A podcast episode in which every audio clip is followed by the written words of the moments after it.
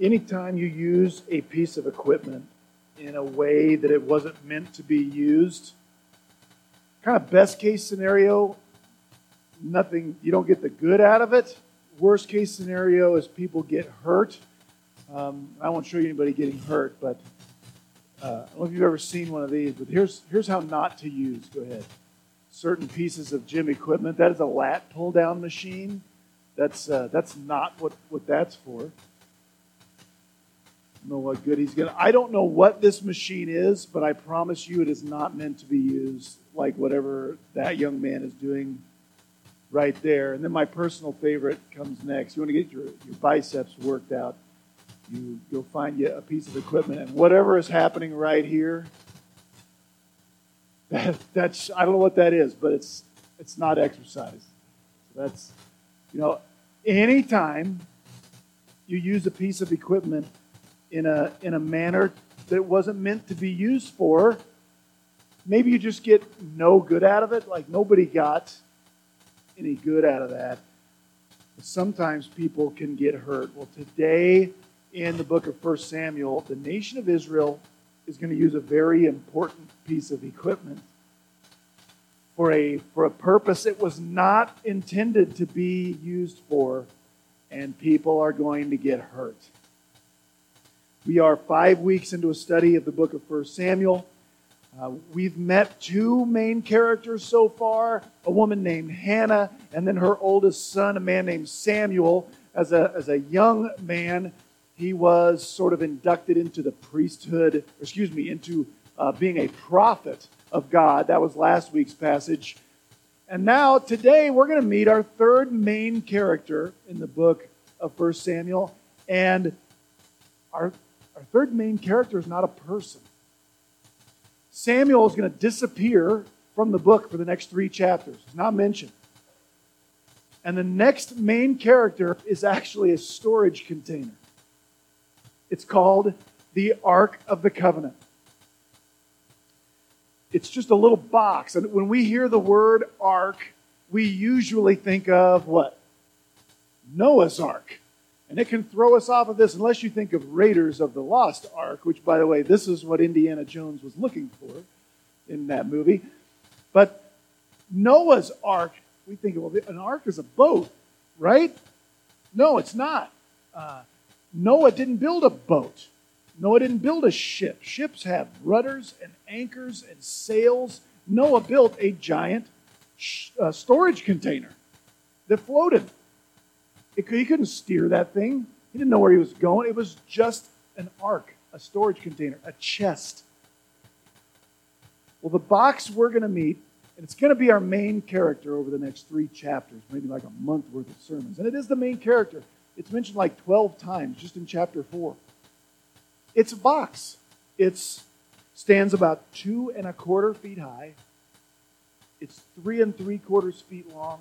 It's two and a quarter feet wide. It's like a, if it was made out of cedar, we could call it a cedar chest, but it's an acacia wood chest covered in gold. Now, since this is going to be our main character for the next few chapters, I think it's important that I do something with us now that the, the author of 1 Samuel didn't do for good reason. He didn't explain anything about the ark because the audience he wrote for 3,000 years ago were all Israelites who knew what the ark was and where it was kept and what it was for. And a lot of us may not come in here this morning with that knowledge. So, since this is going to be our main character for the next like month's worth of sermons, I thought the wisest course of action would, would be this morning to give you kind of a crash course in the Ark of the Covenant. What it was, uh, what it's for, where it's kept, so that we can really understand the mistakes that Israel made using it and what God does with it later. So, our main character today, the Ark of the Covenant, and uh, it was placed in, in a place called the Tabernacle, which we've met in this book already, and I'll explain in a second. Those those things, the tabernacle and its main piece of furniture, the ark, were meant to, to teach a very important lesson. And here it is God wants to be with people, but sin separates people from God, and reconciliation between God and people is only possible in the way God allows. That's what the ark is for. It's what the tabernacle or the, Le- the Levitical system is for, is to teach this truth. God wants to be with people, but sin messes up the fellowship, destroys the fellowship between people and God. And we can get that back, but only through the means and the manner that, that God says we can get it back. And no other way. We see this taught from the opening pages of the Bible. In the very beginning, Adam and Eve, they walk with God in the cool of the day until they sin. And immediately they start hiding, trying to hide from God. Why? Because they know their sin has separated them from God. They're not cool anymore with God. Maybe the main idea of the whole Bible is this what is the way that God allows to restore people into fellowship with God now that we've sinned? After the garden, God sort of allows the world to exist sort of without fellowship with God, with almost no one knows God. The place is such a wreck. God has to destroy the whole place and start over. And then he picks one, one man and then one nation, his descendants, Abraham and his descendants that become the nation of Israel. And God uses that nation to start teaching people that God wants to be with people. But sin separates people from God, and reconciliation with the God we need to be in fellowship with is only possible the way God allows. And God starts to teach this early on in Israel's history. He starts to teach with, with the tabernacle system. Now, tabernacle is just a fancy word, it just means tent. When God started to teach how reconciliation with Him was possible, He ordered His people to make Him a tent during this time period, Israel was a wandering people. They, were, they lived in tents. And so God told Israel, Make me a tent, a really fancy tent. Now, why would the God of the universe want a tent? You know why? Because God wants to be with people. So he said, Make me a tent. And Israel, they would have all their little tents all the way around God's tent. And then God even scratch that out. What, how big of a rabbit hole do we want to go down here and explain this? So God starts teaching, I want to be with people. Remind me, what is it that separates people from God? Sin. Okay, thanks. glad you're here. So God, theoretically, in theory, one good way to have fellowship with God would be if we would never sin. Wouldn't that work? So God, He gives Israel the behavioral rules. The behavioral rules are summarized in Ten Commandments that we call the Ten Commandments. Creative. God says, basically, you keep these 10 things, and you won't have to worry about whether or not we're cool. Because God wants to be with people, and it's sin that separates people from God. And so God gave Moses, he originally it was God who etched the Ten Commandments into t- two tablets of stone. But I don't think he did it like this. I know in our houses, if you have the Ten Commandments hanging up or in the courthouse, You'll have five commandments on the first slab and five commandments on the second slab. I don't think that's the way it looked at all. I think these were two identical copies because the Ten Commandments were a covenant. It's the foundation of a covenant, a contract, a solemn agreement between God and Israel. And the agreement was this God said, Here's the rules summarized in these Ten Commandments. If you keep those, you won't have any worries. Because I'll be with you and you'll be with me. I will be your God and you will be my people. And God made two identical copies of that contract, and both sides entered into that covenant. And just like we might have today, where, you know, if you have some sort of contract, both parties get a copy. That's what this was. So, what Israel needed, they needed a safety deposit box in which they could keep both copies of their covenant with God. That's the ark. The ark of the what?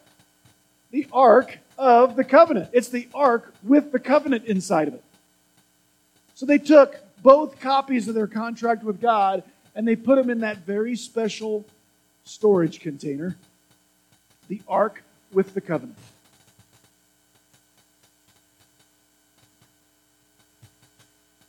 Now, the ark with the covenant was then put inside God's tent. Here's a little model of it that somebody made. See the ark back here? God's tent had two rooms because it was a very fancy tent.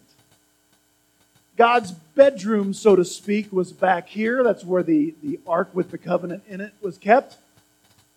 And then this bigger room, this was called the Holy of Holies or the Most Holy Place. Outside of that, God's bigger room, called the Holy Place, we can think of that like God's living room, God's parlor. And in God's parlor, there's a, a big candelabra like this with oil lamps. The lights were always on in God's parlor. And over here on this little table, there was always bread laid out. So the lights are always on and there was the table was always set. There's always bread. Now, why would God have a parlor in his tent where the lights were always on and there was always bread and the table was always set? In case any of God's friends stop by, he's always ready with his hospitality because God wants to be with people. And he's always got food and the lights are always on. But God's people had a problem because the covenant is in that box right there and they can't keep it. So no none of God's friends could stop by and, and eat that bread and bask in that light and enjoy God's hospitality. Because God is teaching, I want to be with you. Sin separates us.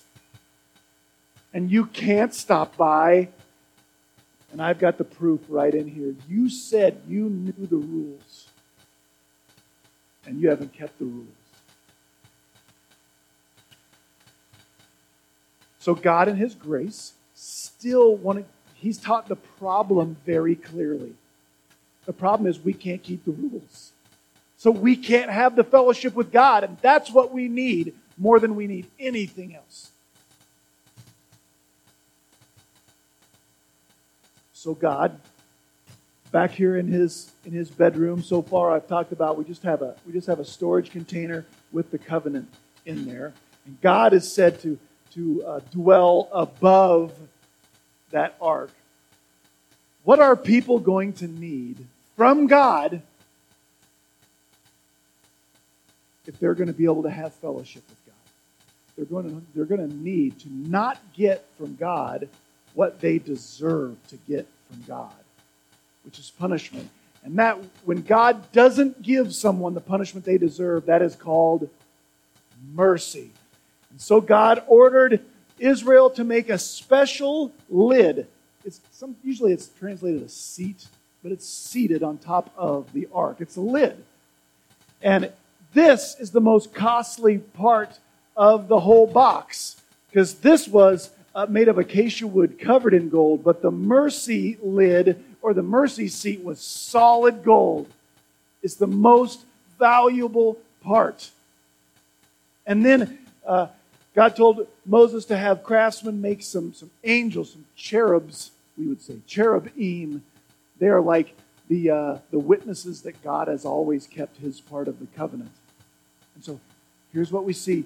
The, here's, the, here's both copies of the covenant down here. Here's a holy and perfect God that these angels symbolically see. God has always kept his part of the covenant, but we have an, an in between, a holy, perfect God and the proof of our sin is God's mercy, which is what we need. This whole system is to teach us that God wants to be with people. But sin separates people from God.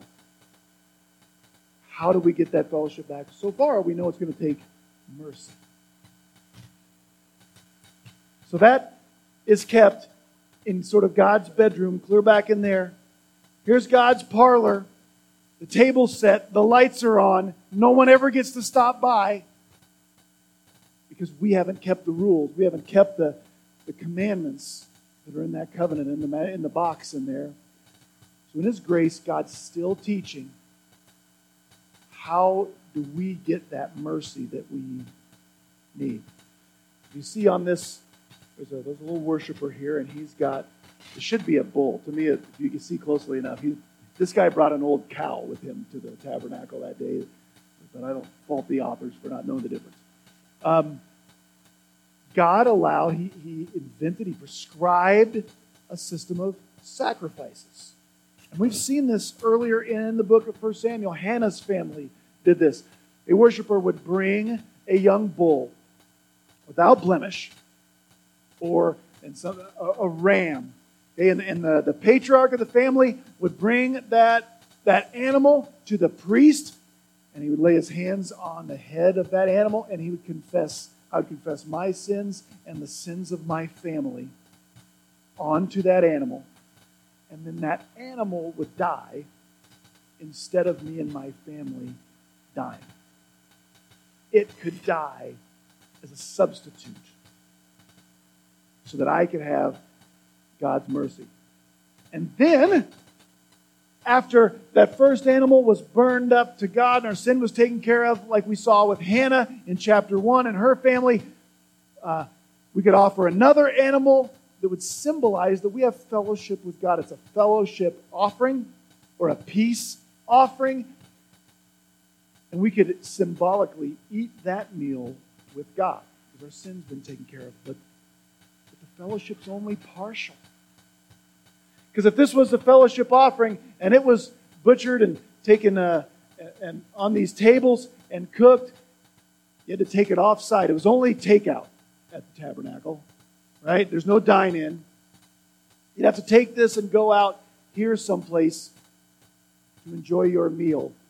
Still, nobody got to come in and, and experience God's full hospitality. Those animal sacrifices, it was all temporary, uh, not quite full fellowship with God because all of this points to the one sacrifice that would be adequate remove sin. And that is that's the sacrifice of Christ on the cross. He was, as his cousin called him, the Lamb of God who takes away the sins of the world. This is why when Jesus died, that, that curtain that separated God from the rest of the world was torn in two, symbolically showing that now access is open between God and people. God wants to be with people. Sin separates people from God. And the only way we can repair that fellowship is through the means God gave. And Samuel's day, God was still teaching people. Now, on the other side of the cross, we can see what did it fully. Now, the, the fellowship that we have with God, even today, is in some ways partial. We believe in Jesus Christ. God takes up residence in us. But we're still waiting till we get to go experience God's full in person hospitality. That, That feast is coming. Now, some of this is why in our tradition here, uh, we, we, don't have, uh, we don't have an altar up here. We don't have a, a tabernacle. Other churches have a, a special cupboard. And in, it's called a tabernacle and inside that cupboard they, they will keep bread and wine. Because jesus guess who is the special bread that came down from heaven? That's jesus. We don't have a tabernacle where we keep bread and wine. Um, we don't teach that like i don't turn it into the actual uh, body and, and blood of christ uh, I, we don't even teach that um, that the, the, the Jesus' presence is in, on, and around those elements. Because we don't believe that to have access to God, you have to come to this holy place and see this holy man.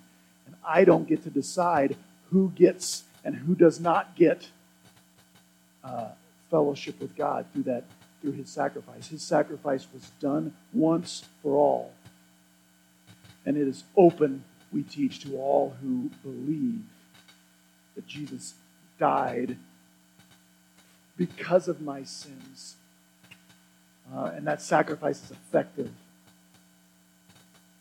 for all of my sins. Now, therein ends the longest sermon introduction in the history of sermon introductions. I promise the body of the sermon will not be as long as the introduction of the sermon was. Because that's our main character. That's our main character for the next three chapters. It was designed, it was built to teach that God wants to be with, with people. What is it that messes up our fellowship with God? Sin. And we can only get that fellowship repaired through the way that God has designed. So it, that's what that box was meant to teach, right? Okay. Now, we're going to read we're going to read 11 verses just to set the context so you can see the mistake um, that Israel makes with this box, the Ark of the Covenant, and see what happens. But we're only going to teach through three verses today. Really, we're going to teach through one verse mainly. But this is 1 Samuel chapter 4, in the second part of verse 1 through verse 11. It reads this Now Israel went out to meet the Philistines in battle and camped beside Ebenezer, which is a place, not a guy, while the Philistines camped in Aphek. The Philistines drew up in battle array to meet Israel. When the battle spread, Israel was defeated before the Philistines, who killed about 4,000 men on the battlefield. When the people came into the camp, the elders of Israel said, Why has the Lord defeated us today before the Philistines? Let us take to ourselves from Shiloh the ark of the covenant of the Lord, that it may come among us and deliver us from the power of our enemies. Verse 4. So the people sent to Shiloh, and from there they carried the ark of the covenant of the Lord of hosts, who sits above the cherubim and the two sons of Eli, Hophni and Phinehas, they were there with the ark of the covenant. So they, they grab those poles and they march the box out there in verse 5. As the ark of the covenant of the Lord came into the camp, all Israel shouted with a great shout so that the earth resounded. When the Philistines heard the noise of the great shout in the camp of the Hebrew, or excuse me, they said, What does the noise of this great shout in the camp of the Hebrews mean? Then the Philistines understood that the, the ark of the Lord had come into the camp. And the Philistines were afraid, for they said, God has come into the camp. And they said, Woe to us, for nothing like this has ever happened before. Woe to us! Who shall deliver us from the hand of these mighty gods? This is the Philistines talking. These are the gods who smote the Egyptians with all kinds of plagues in the wilderness and here's the pep talk the Philistines give each other Take courage and be men, O Philistines, or you will become the slaves to the Hebrews as they have been slaves to you. Therefore, be men and fight. And so the Philistines fought, and Israel was defeated. Every Israelite man fled to his own tent, and the slaughter was very great, for there fell, uh, there fell of Israel 30,000 foot soldiers. And the ark of God was taken, and the two sons of Eli, Hophni and Phinehas, died. There's the story that we're going to be really talking about this week and next. That's the story of the time when the nation of Israel, they, they tried to use the Ark of the Covenant like as a weapon of mass destruction. They tried to go nuclear on the Philistines. They got whipped in battle, and they go and get the Ark of the Covenant. supposed to be in the most holy place. Nobody's ever supposed to go in there. Nobody's even supposed to ever see it. It's supposed to be covered up if it ever moves so people can't see it. And they go bring it out to use it like a good luck charm slash weapon of mass destruction. They think the magic box, the box o magic, will help us defeat our enemies. And boy, are they wrong. And this morning, I just want to zero in on verse 3 from our text. And I want you to notice that at first, this is before they go and get the ark. When they first get defeated, they ask what for them is the right question. The people came into the camp after just having been whipped by the nation of Philistia. They asked this Why has the Lord defeated us today before the Philistines? That's the right question. Because remember, they existed inside a covenant based on the law with God. Here was their agreement. You keep the law, God said, and I will make sure stuff goes good for you in your life. That was the, the covenant. In fact, had they explored that more, had, had they explored that question, why would God let us get whipped today? They might have remembered verses like this. This is Leviticus 26 17, where God promises, If you don't obey me, Israel, I will set my face against you. You will be struck down before your enemies, and those who hate you will rule over you. If they had just considered their question, their own question, why did God let us get whipped today? They might have realized it's because we're not keeping up our end of the covenant. But they don't give themselves a second to even answer the question.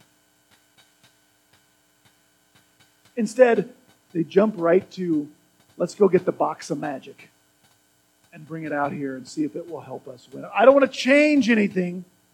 Let's not do anything differently than we did before. Let's just go try to go get God and bring him out here and see if he will fight for us.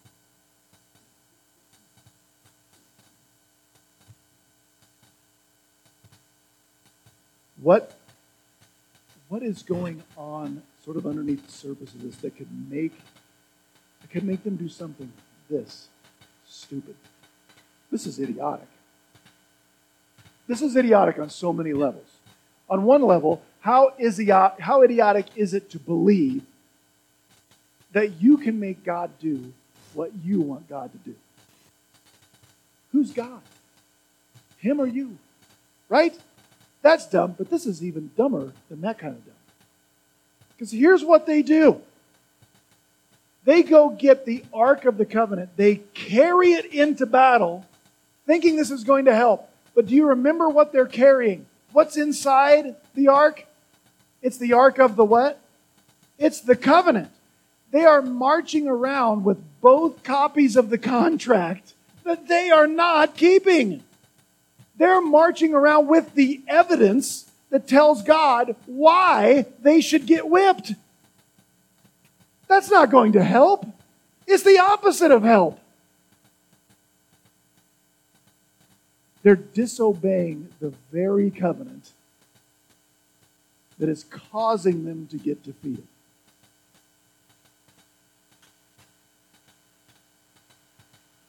I think someone somewhere knew the answer to the question and did not want to consider its answer.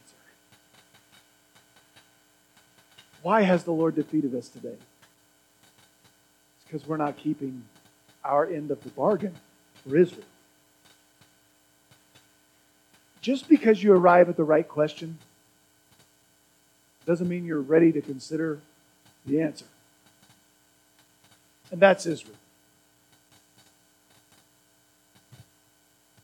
And even though it's been 3,000 years, and even though we are not Israel, we're not all that different. Because you know what Israel's biggest problem is? Somebody remind me, I'm kind of punchy.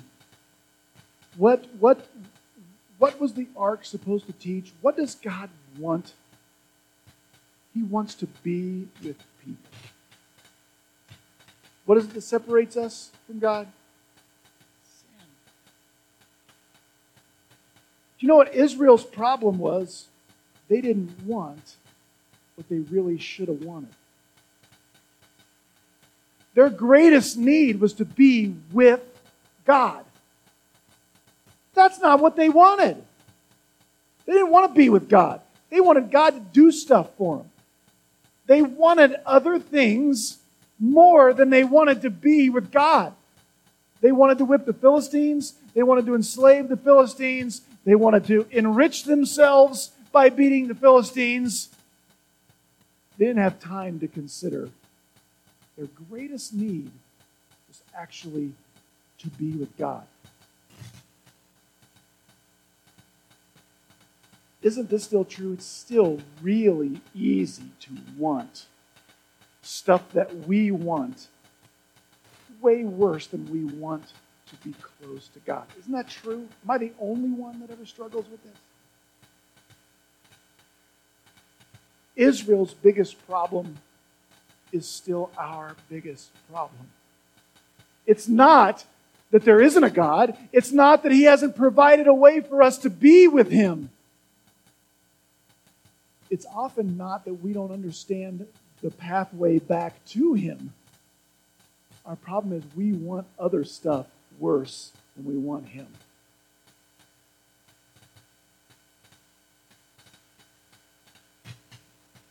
Folks, I want to make this a little more personal.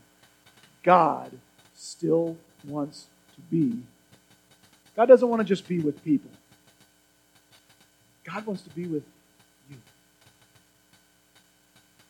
God wants you to be with Him.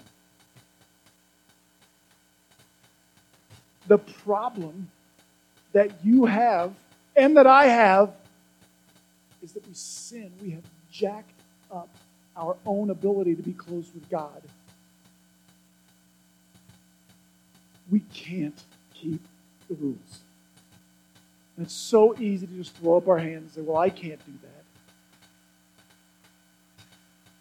But listen, the, the reconciliation path that God has allowed is not go back and keep trying to keep the rules.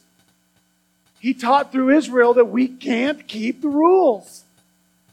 Over and over, God said, Hey, Israel, be good, and I'll make everything go well for you. That's not the covenant we live under. We can't keep the rules. So, you know what we earn from our sin? Punishment, condemnation, and death. That's what we earn. Here's the good news God meant what He said. Our sin, vengeance is mine, says the Lord. I will repay. What's vengeance? It's just like anger, wrath. God promised, vengeance belongs to me, and He promised, I will repay every sin with my terrible vengeance and wrath. The good news is, it just doesn't fall on us.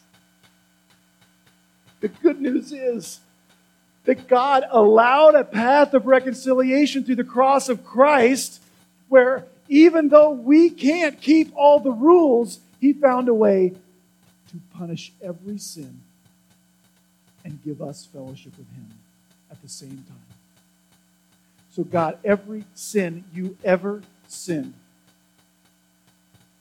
God, because He's God and He exists outside of time, God, before you were ever born, before you were ever thought of, He knew every one of your sins. And He, he loaded the vengeance and the punishment and the wrath that your every sin would deserve. He saw that sin you sinned that went like in the shotgun of His wrath.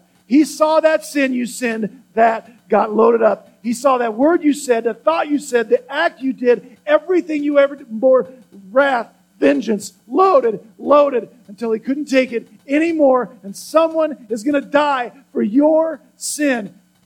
I know he had you in his sights. He turned to both barrels of his wrath and fired them at the only one who actually kept the rules, who, who never sinned. And his wrath was completely spent for your sin on his punishment.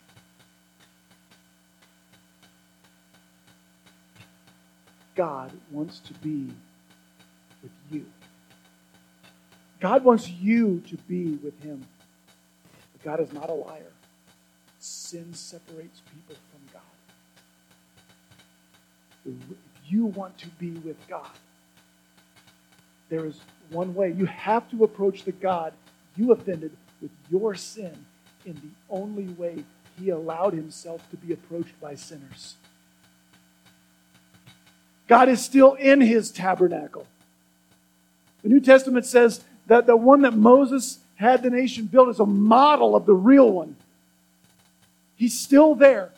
The table is set, the lights are on, and he wants you to come dine with him.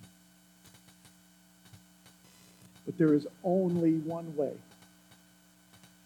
that you will ever get access to that, and that is by believing that he sent his son to be the Lamb of God, which takes away the sins of the world. That you will get to that banquet someday, not because you've kept the rules better than someone else, or you're doing better now than you used to, but because he was as good as it gets and he was punished instead of you.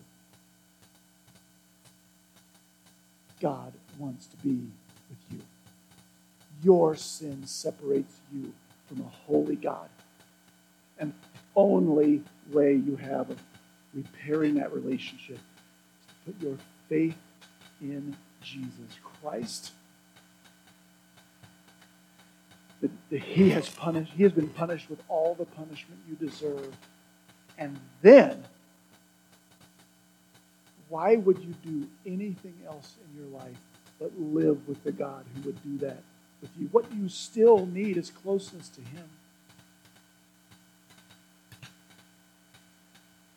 Why do you come to church? If you say prayers, why do you say your prayers? If you read the Bible, why do you read the Bible? Are you just trying to be good enough that God will make things go good for you on earth? You know what that's like? It's like carrying around the box of magic. It's like carrying around the box. I've been good this week, God. And we got a big game coming up on Tuesday. I've been good this week, God, and I've been really good this year, God, and harvest is starting. And I could really use a good yield. Like, it's like you're marching around with your own goodness. You're, if you want to live under that covenant, don't sign up for it. If you want God to treat you based on your level of goodness, that's not going to go well. Because you are a sinner, my friend. And so is the guy who's talking to you right now. We approach God because the goodness wasn't ours, the punishment was. But He put our punishment on the one who was good and releases us from that penalty. Now, why? Why would we run back to chasing less than the one who can do that? It's so easy to want less than we should. Our, our problem is not that we have, we have too high of hopes for our lives. We have too low of hopes for our lives. Because we put our hopes in all this stuff that's going to be kindling and worm food in a minute. And we should have our hopes on that tabernacle the light is on and the table is set. And there's a place for you because God wants to be with you. What could possibly be better to look forward to or to hope in than that? Let's pray. Our Father and our God, I thank you so much for the way you have taught us that you want to be with us, but our sin is what keeps us from you. And thank you more than anything that you have provided a way that the relationship between us and you can be repaired. There is only one way, but God, there's a way. His name is Jesus. He was punished instead of us and in our place, and He is more than enough. God, help us retrain the eyes of our hearts onto that, that banquet where the lights are on and the table is set and you have a place for us. There is nothing better that we can orient our lives toward. So help us get our eyes and our hearts off of the, the kindling and the worm food so easily entangles us. We love you, Lord, and we long to experience your full hospitality one day, guaranteed through Christ our Lamb. We pray all that in Jesus' name. Amen.